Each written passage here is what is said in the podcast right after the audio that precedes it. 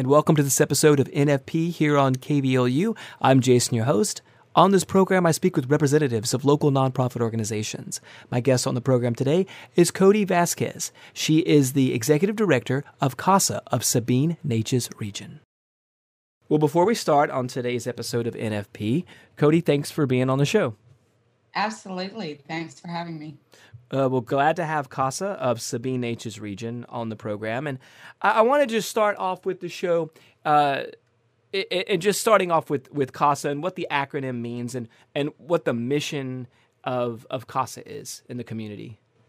Uh, well, CASA stands for Court Appointed Special Advocates.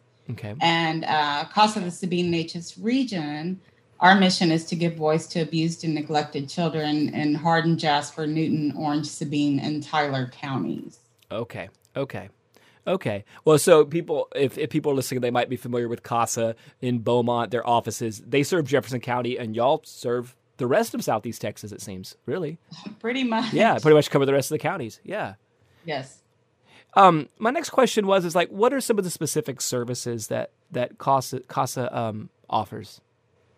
Okay, so um, CASA supports children and families that are involved in the child welfare system, and we do that by uh, recruiting, training, and supervising volunteers uh, to serve as a court appointed special advocate, um, also known as guardian ad litems.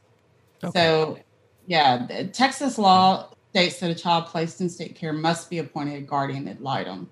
Uh, and that guardian ad litem is to ensure the best interest of the child remains at the forefront of every case.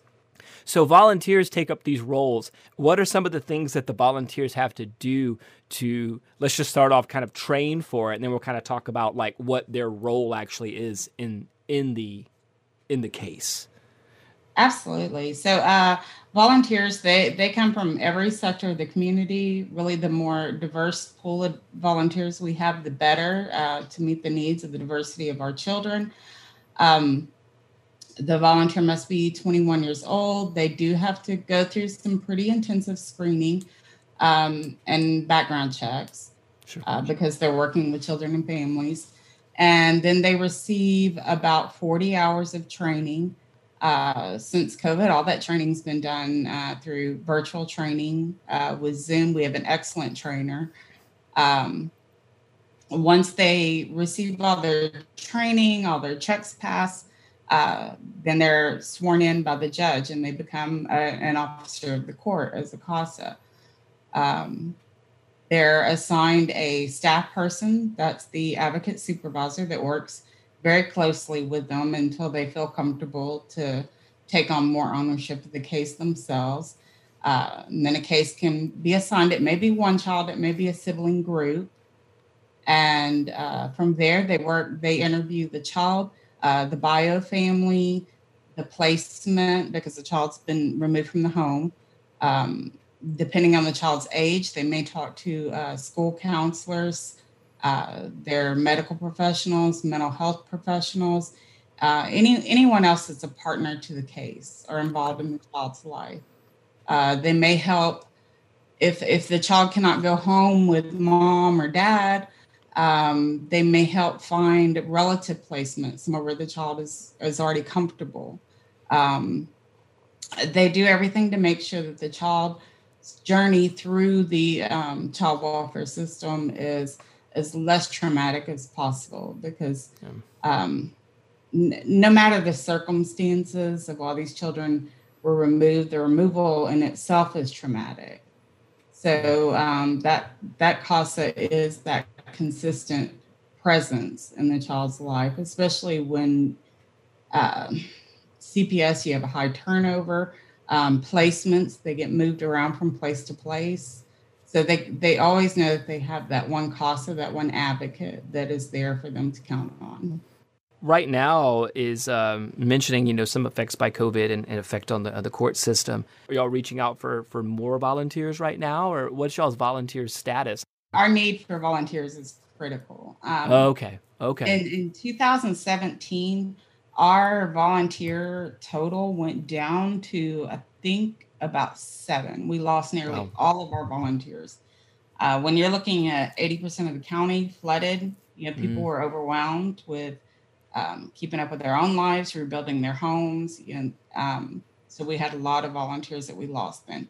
We have been steadily building that back up. I think we're at 43 of yesterday, but we we're about a third of where we need to be.